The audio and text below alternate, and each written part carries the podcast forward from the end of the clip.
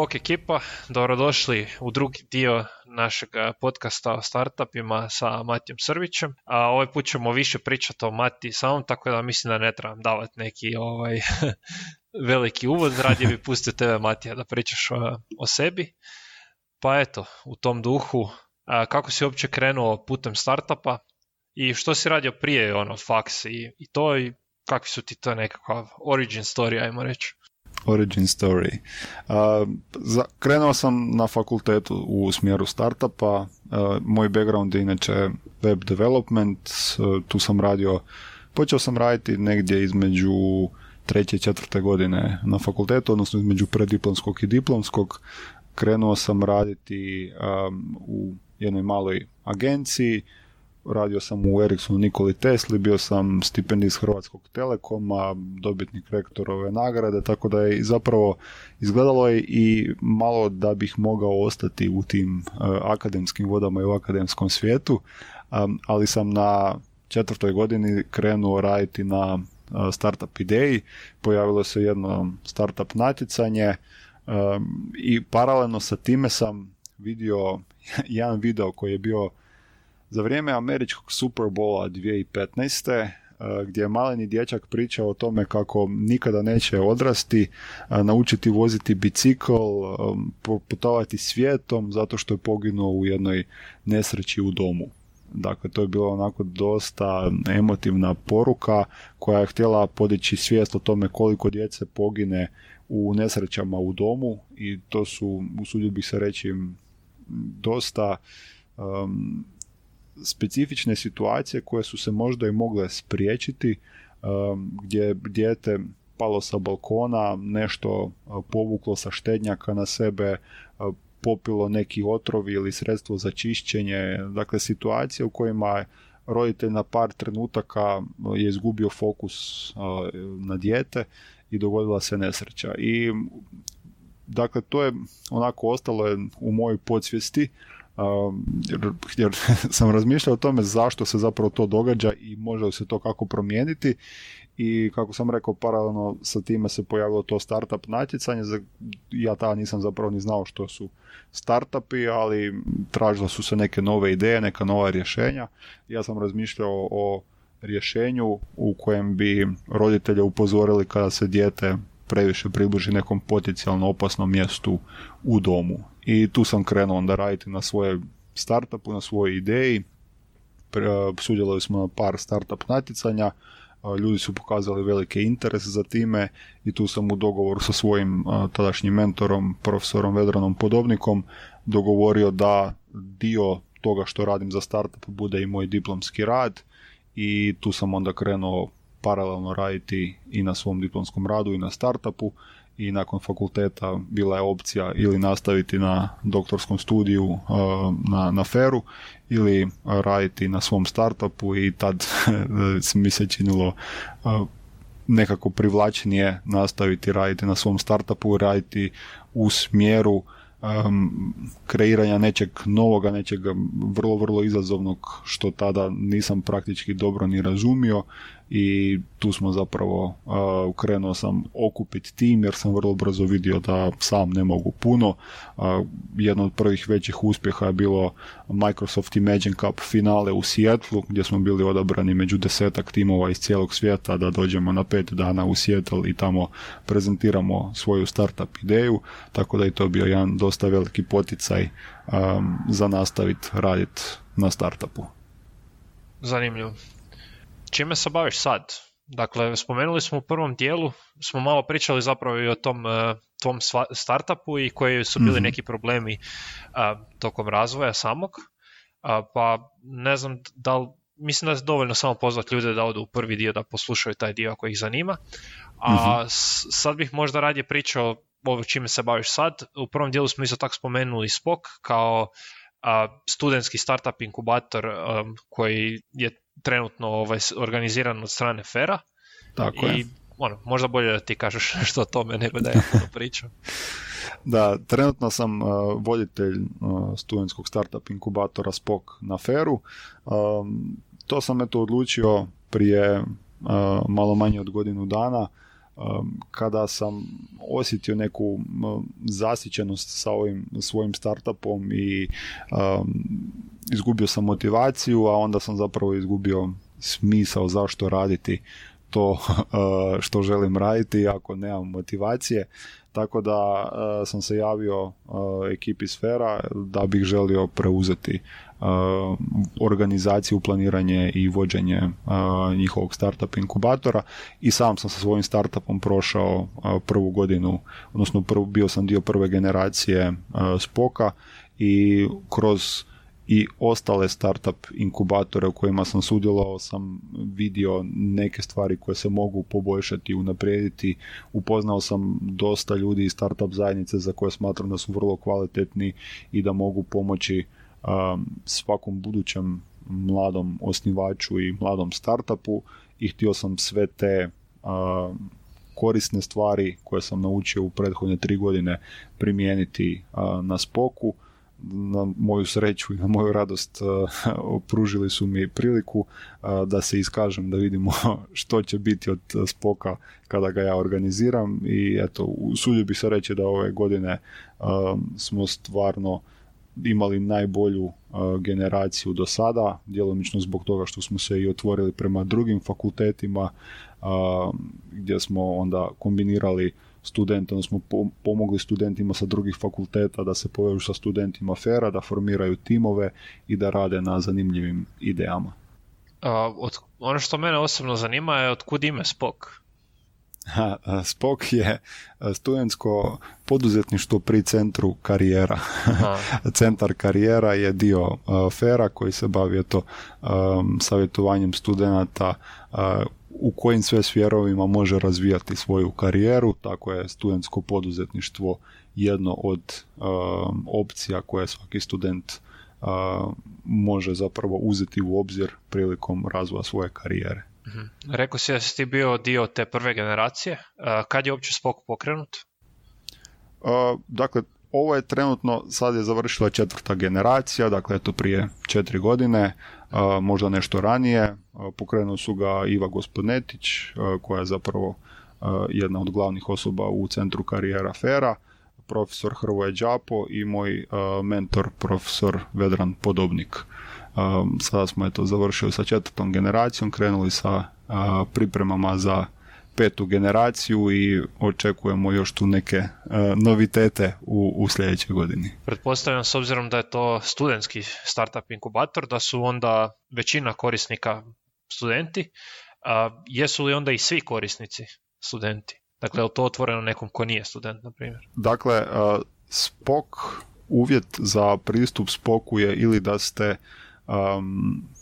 student ili da ste um, zaposlenik nekog fakulteta ili da ste završili svoje obrazovanje unazad zadnje dvije godine. Um, do sad su to većinom bili studenti, studentski startupi, uh, prethodnih godina su to bili gotovo isključivo ferovci, eventualno tu i tamo bio netko sa drugog fakulteta, ali ove godine moja ideja je bila da kako vidimo zapravo iz godine u godinu da ferovci najčešće prijavljuju iste stvari, da imaju vrlo, vrlo slične ideje. gotovo svake godine to bude barem jedna ideja oko e, naručivanja pića u restoranima i kafićima putem aplikacije. To je onako ideja koja je jedna od najčešćih na startup natjecanjima ili nešto vezano za pametni parking. tu se vidi jedna zasićenost zapravo tim idejama i vidio sam tu potrebu da pitamo zapravo ljude sa drugih fakulteta, iz drugih područja, iz drugih domena koje oni probleme imaju. I tako ove godine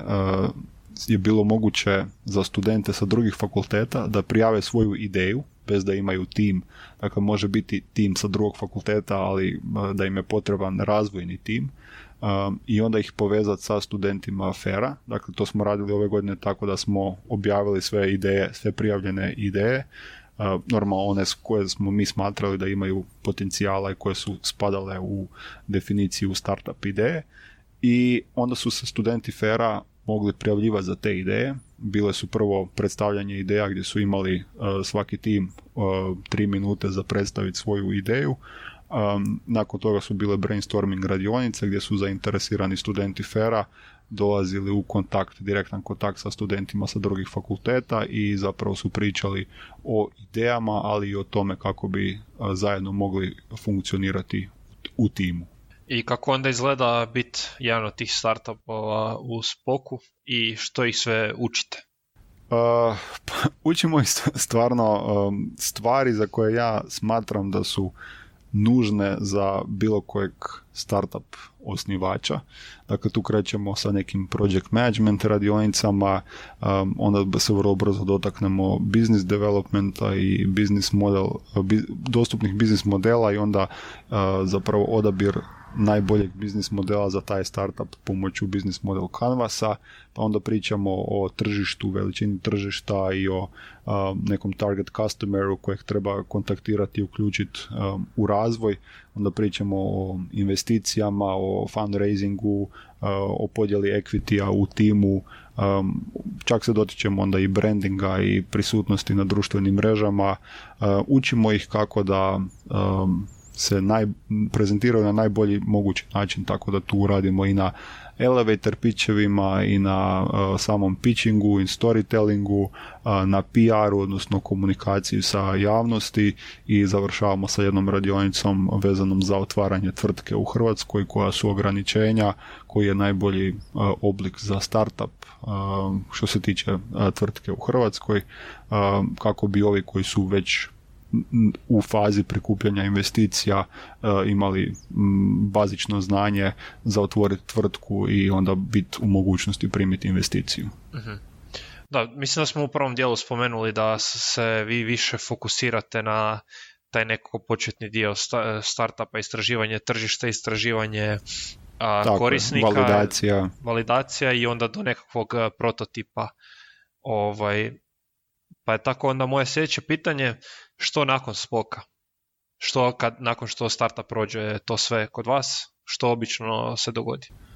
Pa nakon spoka uh, inicijalno je uh, ova godina bila zamišljena tako da uh, u suradnji sa Zagrebačkim inovacijskim centrom Zicerom imamo jedan logičan slijed gdje mi radimo sa startupima od ideje do tog MVP-a i do formiranja nekog konkretnog rezultata i konkretnog startupa, a onda se kasnije prijavljuju na Startup Factory koji organizira uh, Zicer, gdje mogu dobiti prva um, bespovratna sredstva za razvoj, također se mogu prijaviti za inkubaciju dalje u Ziceru, uh, gdje onda dobivaju ured i dio su startup zajednice koja, uh, koju Zicer pruža. Također oni ostaju naši alumni i dalje im sudjeluju na stvarima koje mi organiziramo i dalje sa njima dijelimo informacije vezane za, za startupe, pozive na različita startup natjecanja i različite startup konferencije. Također imaju pristup mreži naših mentora i dalje, naših poznanika i, i kvalitetnih ljudi iz startup svijeta i oni koji žele imaju pravo i e, na korištenje prostora koji je na feru e, osiguran za, za startupe e,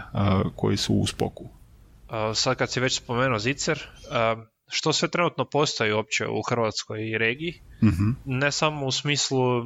inkubatora, nego mož, ajmo za početak reći u smislu inkubatora, pa možemo kasnije možda razviti priču i na neke investicijske fondove i tako dalje. Ok, e, što se tiče inkubatora, dakle, ako se ne varam, jedan od prvih inkubatora u Hrvatskoj bio e, ZIP. ZIP je od prije, mislim da dvije godine, možda i nešto više, e, dio Algebre, dakle to se sada zove Algebra Lab, koji također nude program inkubacije za, za startupe. Zicar, dakle, to je prostor na, na Velesajmu koji je dosta aktivan oko um, startupa, mladih tvrtki, mladih poduzetnika, organiziraju svakakve startup eventove, imaju mentore, program inkubacije, organiziraju startup factory eh, na kojem se dijeli do milijun kuna godišnje za, za startupe. Um, Hub 385 ne bih uvrstio kao um, startup inkubator, ali definitivno vrlo, vrlo zanimljiv coworking space u kojem se organizira isto jako puno um, eventova vezanih za startup i startup zajednicu i općenito za kreiranje inovacije i, i um, svakoga uh, koga zanima tehnologija i nove stvari. Također vrlo kvalitetni ljudi um, su vlasnici uh, huba, tako da isto vrlo su aktivni u, u startup zajednici. Eto imamo spok koji bi ja definitivno preporučio bilo kome iz akademske zajednice tko se želi baviti sa startupima ili pokrenuti svoj startup ili se samo informirati o startupima da se javi, da se uključi u spok. Imamo još neke planove na feru koje želimo pokrenuti. Ja sam sada dio i inovacijskog centra Nikole Tesla, tako da tu imamo isto zanimljivih projekata koje želimo pokrenuti. Definitivno bih preporučio svima da se krenu i pratiti možda neke portale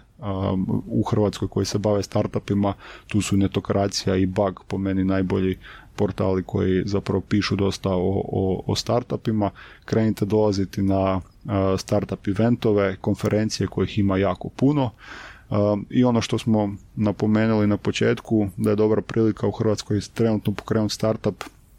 jer su u zadnje dvije godine postali aktivni investicijski fondovi Phil Rouge Capital i Feels Good koji investiraju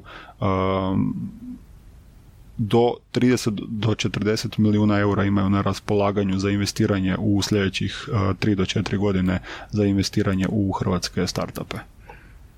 Mm, jedna stvar koju se nismo dotakli još u dosadašnjem razgovoru je, spomenuli smo što su to inkubatori, ali što su to akceleratori i imamo li tih ovaj u, u Hrvatskoj? Akceleratori su dakle sljedeći korak gdje startup koji je se tako reći sazrio, informirao uh, dovoljno o svom tržištu, kupcima, uh, novcu, biznis modelu i definirao sve što im je uh, potrebno da se smatraju ozbiljnim.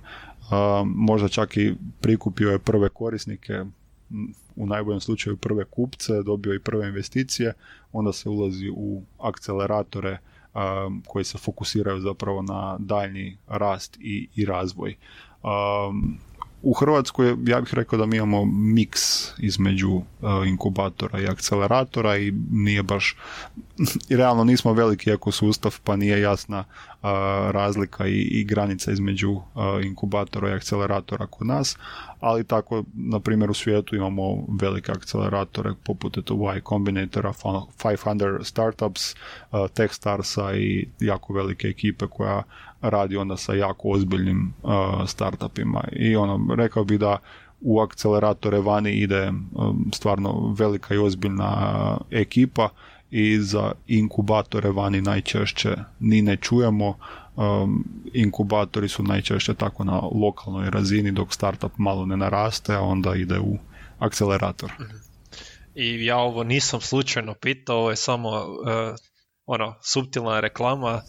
E, imat ćemo jednog gosta iz konkretno Techstars e, startupa, nadam se, za sad je ovaj dogovoreno, mislim da će podcast biti sa Unom,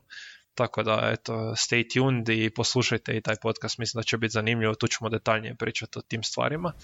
Super, ja se veselim tome. Da, mislim da možemo sad nastaviti, pošto si već spomenuo inovacijski centar Nikola Tesla. mm Koja je ideja toga? Pa da, dakle imamo nekoliko ideja gdje e, što želimo pokrenuti u inovacijskom centru Nikole Tesle. Um, tu zapravo kako se u, u spoku e, smo više fokusirani na, na studente, onda bi se u inovacijskom centru Nikola Tesla više fokusirali na profesora, istraživače, znanstvenike, doktorande, dakle ekipu koja je prošla svoje studentske dane i radi ipak na malo ozbiljnijim projektima vezanima za istraživanje i, inovacije. po meni, to još nismo dakle definirali hoćemo li ići u tom smjeru, ali po meni e, tu je jedan jako dobar prostor za napraviti nešto što se zove venture builder, odnosno to je opet neki oblik inkubacije, akceleracije koji dopušta zaposlenicima akademske zajednice da se nastave baviti onime u čemu su najbolji, a to je dakle istraživanje i, i inovacije u nekoj domeni u kojoj su se specijalizirali cijeli život, a, a da ta organizacija bude involvirana u razvoj startupa na gotovo na dnevnoj razini, na operation levelu. Tako da uh, venture builder zapravo postane um, jedan od osnivača i um, brine se oko različitih stvari vezanih za poslovni razvoj, za osiguravanje dodatnih uh, i, sredstava za razvoj, um, oko legal stvari, oko vođenja financija i zapravo startupima u jednoj takvoj inkubatoru poput Venture Buildera su dostupni dijeljeni resursi poput imamo dizajnere, imamo osobe koje se brode, bave prodajom, imamo odvjetnike koje se bave legal stvarima, imamo računovodstvo i onda profesori, znanstvenici i istraživači ne moraju učiti sve te stvari koje realno i ne stignu i nemaju vremena, a možda i ne žele, nego se mogu nastaviti baviti svojim uh, domenskim stvarima, svojim istraživanjem i ono u čemu su stvarno dobri, biti osnivači startupa, normalno tu venture builder uzima jedan veći dio kolača nego što to bude pravilo u običnim inkubatorima, jer postaje zapravo jedan od suosnivača i bavi se razvojem na, na dnevnoj razini. Ali ne mora onda taj istraživač profesor se baviti takvim stvarima, nego to netko drugi uh, odrađuje. I često tu onda bude zapravo i povezivanje uh, ljudi iz akademskog svijeta sa profesionalnim um, poduzetnicima ili uh, startup osnivačima, nekome ko već ima dosta iskustva u uh, poslovnom razvoju i u biznis svijetu. Zvuči kao jako zanimljiv koncept uh, i nadam se da će to zaživjeti jer mislim da će to biti isto zanimljivo dobrom dijelu naših slušatelja ovaj, koji mislim da su većinom iz akademije i nekako mislim da to pruža priliku ljudima da realiziraju svoje ideje do kojih su došli radom u akademiji, jer često puta te sve stvari koje se oko startupa trebaju znat i na kraju krajeva odraditi, nekad jednostavno budu ljudima iako imaju dobru ideju, bude im jednostavno previše posla, previše novih stvari da bi to još sad radili uz cijeli posao koji imaju konkretno istraživanje i onda ovako nešto mislim da je odlična ideja. Pričali smo dalje da imaš ideju pokrenut web stranicu koja bi služila povezivanju startupa sa ekspertima iz raznih područja i nekako uh ono, početi nekakvu suradnju između ljudi iz raznih područja na rješavanju nekih problema. Možeš malo o tome pričati. Da, to, to bi zapravo trebao biti dio jednog većeg projekta kojeg smo prijavili početkom ove godine. Radi se o jednom Erasmus Plus projektu za koje sam zapravo u jednom trenu i u Facebook grupi Penkale tražio potencijalne partnere iz drugih zemalja koji bi nam se priključili uh i tako su mi se javila ekipa sa Teo Graca, odnosno konkretnije iz uh, No centra uh, Emanuel i Tomislav koji su se angažirali da uh, srede partnerstva uh, u svojim organizacijama u No centru i u Teo Grac. I uh, partneri iz Ljubljane gdje imamo Jako Bagajšeka koji je voditelj slovenskog sveučilišnog, odnosno ljubljanskog sveučilišnog uh, inkubatora i oni su uključili također uh, ljubljansko sveučilište u taj projekt i tu u Hrvatskoj smo uh, mi, odnosno je, odnosno sveučilište u Zagrebu i Zicar i u sklopu tog projekta zapravo želimo raditi povezivanje startup svijeta sa akademskom zajednicom. Prvi korak je razviti tu platformu koju si spomenuo koja bi služila za povezivanje um, ljudi iz akademskog svijeta, znanstvenika, istraživača međusobno, dakle bilo da tražite um, dodatnog istraživača na nekom projektu ili vam treba stručnjak iz nekog drugog područja za taj uh, projekt na kojem radite, ali i za povezivanje sa stručnjacima iz uh, biznis domene, iz poslovnog svijeta koji imaju iskustva u razvoju uh, i komercijalizaciji uh, istraživanja uh, i inovativnih rješenja. Um, I onda na toj platformi zapravo bi to bio prvi korak da se i formiraju neki timovi ako ne postoje već formirani timovi i onda radimo um, startup edukaciju u sklopu onog bootcampa od nekoliko dana što sam ranije spomenuo. Nakon tog bootcampa imamo selekcijsku fazu gdje biramo um, najperspektivnije timove i ideje za daljnji tijek programa i onda ide inkubacija kroz tri faze. Prva faza je u Hrvatskoj od ideje do, do MVP-a, druga faza je u Ljubljani od MVP-a do nekih prvih korisnika i zadnja faza je u Gracu od MVP-a pa do skalabilnog proizvoda. Taj cijeli projekt je zamišljen da traje tri godine, konkretno ta prisutnost u inkubatoru u nekoj drugoj zemlji je na razini par tjedana, tako ostatak će biti online. I sad to još nije službeni projekt pošto još ga nismo dobili, ali eto očekujemo do kraja kolovoza da ćemo znati rezultate i stvarno nam se činilo nešto što je stvarno smisleno, ekipa je jako dobra jer i u Gracu i u Ljubljani, a evo i mi u Zagrebu radimo uh, stvarno dobre stvari vezane za, uh, za startupe i uh, popularizaciju startupa u akademskom svijetu, tako da se nadamo da ćemo dobiti sredstva za realizaciju tog projekta. Ja se isto tako nadam i želim vam puno uspjeha i Hvala. nekako ne sumnjam zapravo da ćete dobiti i da ćete uspjeti u tom ovaj, na umu, jer ja sam isto ovaj, imao priliku pričati malo i sa Jakobom, tako da imam osjećaj da je ekipa vrlo kvalitetna i da ono, da stvarno vrijedi ovaj, investirati u to i podržati takvu inicijativu. E, hvala. E, ono što mi je jako zanimljivo je to da je to zapravo ideja koju smo, isto smo došli do te ideje u Penkali i to preko onako traženja ja bih rekao studentskih praksi. Skužili smo mhm. da smo mi svi ko studenti uvijek ono pokušavali negdje otići na neku studentsku praksu, u nekakvu grupu, ono malo se baviti istraživanjem, čisto da vidimo ono šta se sve može raditi, šta sve postoji i to. I da nigdje nije postojala nekakva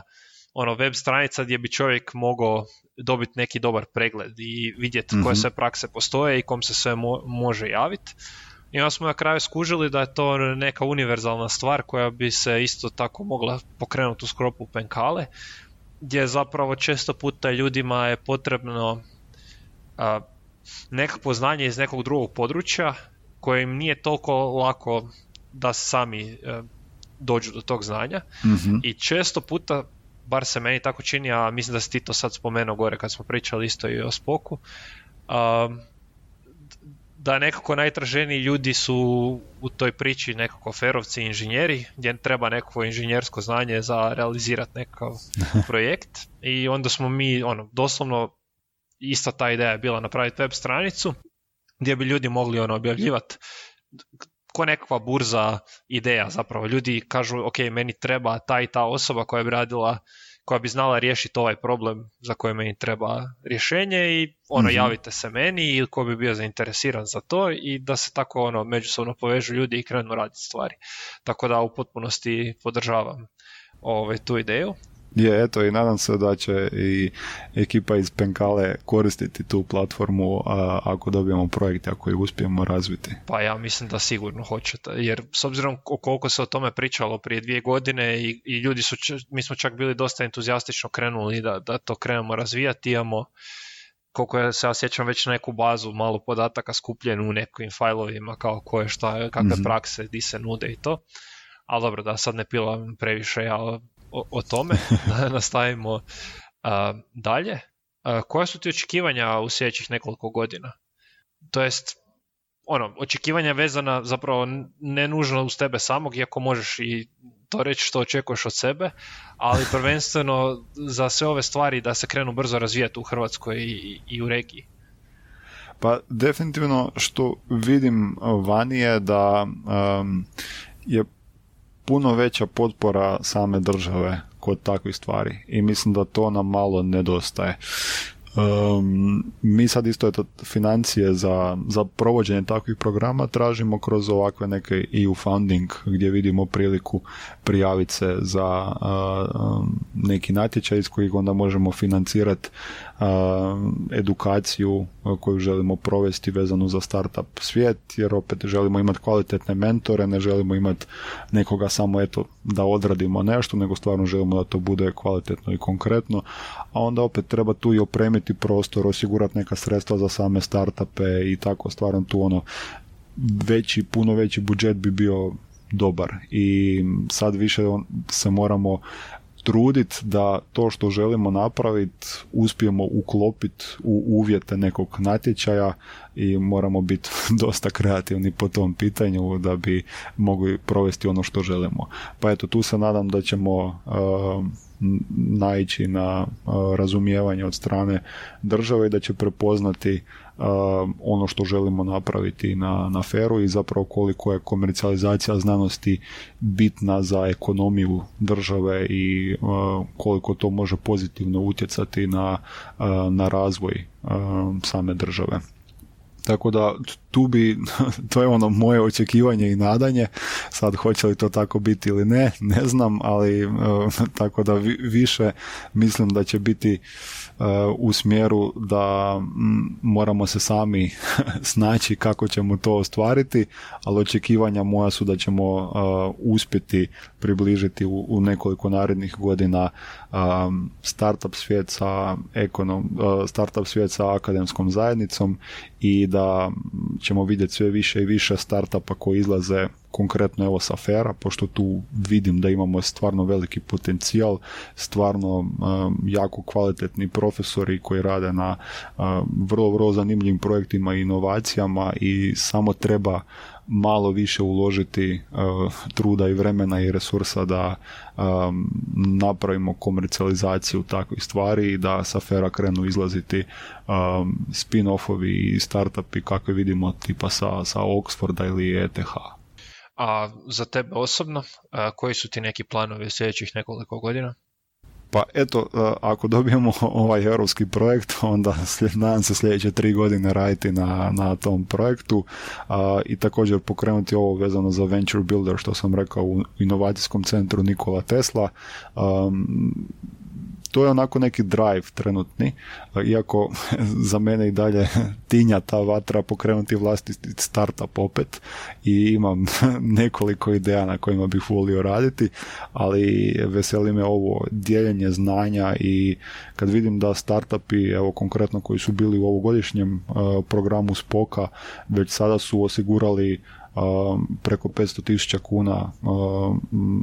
za, za, za razvoj svog proizvoda, to je stvarno velika stvar. Tako da vidim da tu doprinosim i da stvaram opet neku novu vrijednost i po feedbacku polaznika ovogodišnjeg programa Spoka vidim da radimo dobre stvari, tako da mi isto želja nastaviti poboljšavati taj program i svake godine da on bude još kvalitetniji, još bolji i da imamo još više prijava sa različitih fakulteta. Evo konkretno nismo ove godine sa, imali smo 19 prijava, ali nismo ni jednu prijavu sa medicine imali i to me malo razočaralo pošto mislim da stvarno u tom području imamo prilike za različite inovacije i za komercijalizaciju znanosti, pa bi volio da se još više fakulteta uh, uključi u, uh, u ovakve programe koje ćemo nuditi na feru. evo, mi ćemo probati doprinijeti tome, natjerat ćemo sve medicinare ovaj, u penkalinoj grupi koje poznamo da podijele podcast sa, sa svojim ovaj, kolegama na faksu, pa da se to čuje za, za spoki na medicini i da se krenu prijavljivati od sljedeće godine. Um, Jel imaš neke ovaj, zanimljive knjige koje bi preporučio ljudima za pročitati? Mislim, već smo spominjali Zero to One vezano u startupove, mm-hmm. ali pitao bi te ovaki za startupove, a možda i osobno nešto što bi preporučio. Pa evo, uh, za startupe još definitivno bi preporučio Venture Deals, Be Smarter Than Your Lawyer and Venture Capitalist od Breda Felda i Jasona Mendelsona. Dakle, po meni je to stvarno cookbook za nekoga tko se priprema za fundraising, odnosno za osiguravanje investicije. Stvarno jako, jako kvalitetna knjiga koja ide od toga kako funkcioniraju venture capital, odnosno investicijski fondovi, što je njima bitno, kako se pripremiti, kako razumjeti term sheet, čak imaju primjeri tog term sheeta kojeg dobijete od svojeg investitora, na što se fokusirati u tom term sheetu, što je bitno, što nije, taktike pregovaranja, tako da ono stvarno jako bitna knjiga za saznati puno stvari oko um, razgovaranja sa investitorima i osiguravanja investicije uh, i po meni je potrebno bilo tko ko kreće u startup svijet uh, i malo zbiljnijoj fazi da pročita tu knjigu. Uh, van tih preporuka vezanih za startupa uh, nažalost nemam nekih preporuka jer moram priznat da nisam knjigoljubac. Um, realno čitam jako puno, ali čitam većinom uh, blog postove i onako stvari vezane za, za uh, to što me zanima, uhvatim jednu temu i onda googlam o tome i čitam o tome i gledam i, i vide i čitam blog postove tako da odem u neka bespuća interneta ali knjigu mi je najčešće nemam konkretno puno vremena za posvetiti se čitanju knjiga od početka do kraja, a nikako da usvojim um, uh, onu naviku da nije potrebno pročitati knjigu od početka do kraja, nego uzeti dijelove koje mislim da su mi bitni, a možda preskočiti one dijelove koje već znam, uh, tako da eto to mi je jedna od, od većih mana, pa nažalost ne mogu preporučiti nešto što mi je uh, ostalo u sjećanju. Pa evo, ja bih samo preporučio slušalica kao podcast da je dosta dobar. Ovaj. Definitivno. Šalim se naravno. Ovaj. Ali sad kad već pominjamo, čini mi se da Penkala isto i može imati ulogu u svemu ovome i nekako poboljšavanju cijele situacije oko startupova. mm Pa evo, volio bi da na tragu toga nastavimo nekakvu komunikaciju i da se ne izoliramo samo na akademski e, dio priče, već da pokušavamo i ono proširiti e, krug kontakata i krug nekakva razgovora. Pa bi te pitao, vidiš li nekako neku ulogu kako Penkala može pomoći e, trenutnom stanju startupova i eto, čini mi se da je već odigrala ulogu sa tim što su se Tomislav i Emanuel javili ovaj, preko Penkale, ali Eto, kako ti vidiš recimo ulogu Penkale u tom? Pa evo, meni je e, stvarno zanimljiva aktivnosti Penkale, e, jer na zadnjem Mutimiru koji Penkala organizira sam upoznao stvarno hrpu pametnih, ambicioznih ljudi koji su ne mora biti striktno u akademskom svijetu, nego ima ih i po Facebooku, Googleu i Palantiru i, i različitim dijelovima svijeta. Neki imaju svoje startupe, svoje tvrtke, e, napravili spin-off sa, e, iz akademije, tako da e, definitivno mreža takvih pametnih, ambicioznih ljudi je nešto što je zapravo možda i najbitnije a ne samo u startupu, nego općenito u životu. Tako da je to jako, jako velika vrijednost biti jedne takve udruge. Um, ono drugo što konkretno mislim da bi moglo biti zanimljivo, osim eto uključivanje u ove aktivnosti koje planiramo na feru, jer mislim da opet tu možemo mi pomoći um, članovima Penkale tako da im damo znanje um, o startupima, a opet mi tražimo kvalitetne projekte, kvalitetne ljude, kvalitetne ideje, tako da to je po meni jedan super spoj. Ono što još nisam spomenuo uz ove sve inkubatore, venture buildere i stvari koje planiramo pokrenuti na feru, je da planiramo pokrenuti i brainstorming Tuesday gdje, gdje želimo pružiti priliku ljudima da prezentiraju neku ili svoju ideju ili neko svoje istraživanje u formi pića, dakle to su 3 do 5 minuta a, i tu želimo imati ljude a, vrlo onako šarolikih iz šarolikih domena, dakle i, i teh ljude, i znanstvenike, i iz akademske zajednice, i biznis ljude, i kreativce, dizajnere, iskusne startupaše, dakle ekipu koja može brainstormati o nekoj ideji, koja može doprinijeti um, boljem formiranju te ideje i onda um, tu da se možda već i formira neki razvojni tim koji želi se pozabaviti razvojem uh, te ideje. Jedino što na to imam za reći, evo, prvom prilikom kad budem uh, utorkom u Zagrebu, ako se to pokrene, se vidimo tamo. Eto. Ok, možemo i na neki drugi dan prebaciti, ovaj, nije još brand narasao tako velik da nam je bitno da je, da je utorkom, tako da ćemo se dogovoriti. Ka, ako se pokrene, ja budem u Zagrebu, vidimo se tamo, zasigurno je to nešto što me a, definitivno zanima. A, s ovim nekako mislim da smo došli do kraja i ovog drugog dijela podcasta. A, Matija, hvala ti što si se odazvao pozivu i što si nam ispričao ovoliko ovaj, zanimljivih i poučnih stvari vezanih u startupe.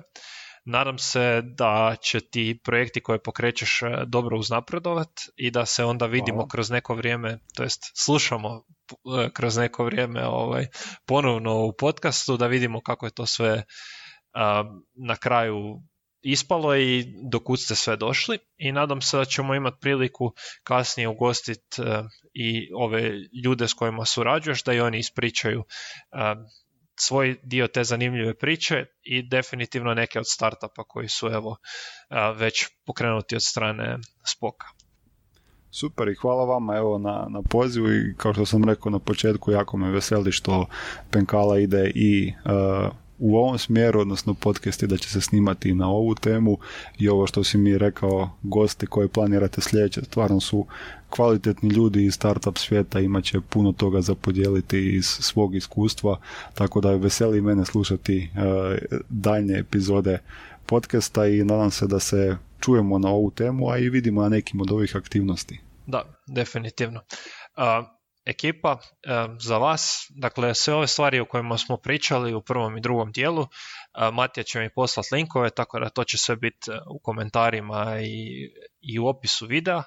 tako da možete se onda tamo dodatno informirati. Ako hoćete još informacija, e, javite se, konkretno možete se meni javiti, vjerujem za neke ove konkretne stvari da se mogu i tebi Matija javiti. Tako je ja može konkretno eto na moj email od Fera, dakle matija.srbic.fer.hr. Eto, super. I osim toga, općenito za podcast, ostavite nam feedback, javite nam se s prijedlozima nekim, javite nam da li, bi, da li postoje neki ljudi koji bi htjeli da slušate u podcastu i eto, do slušanja i bok. Pozdrav!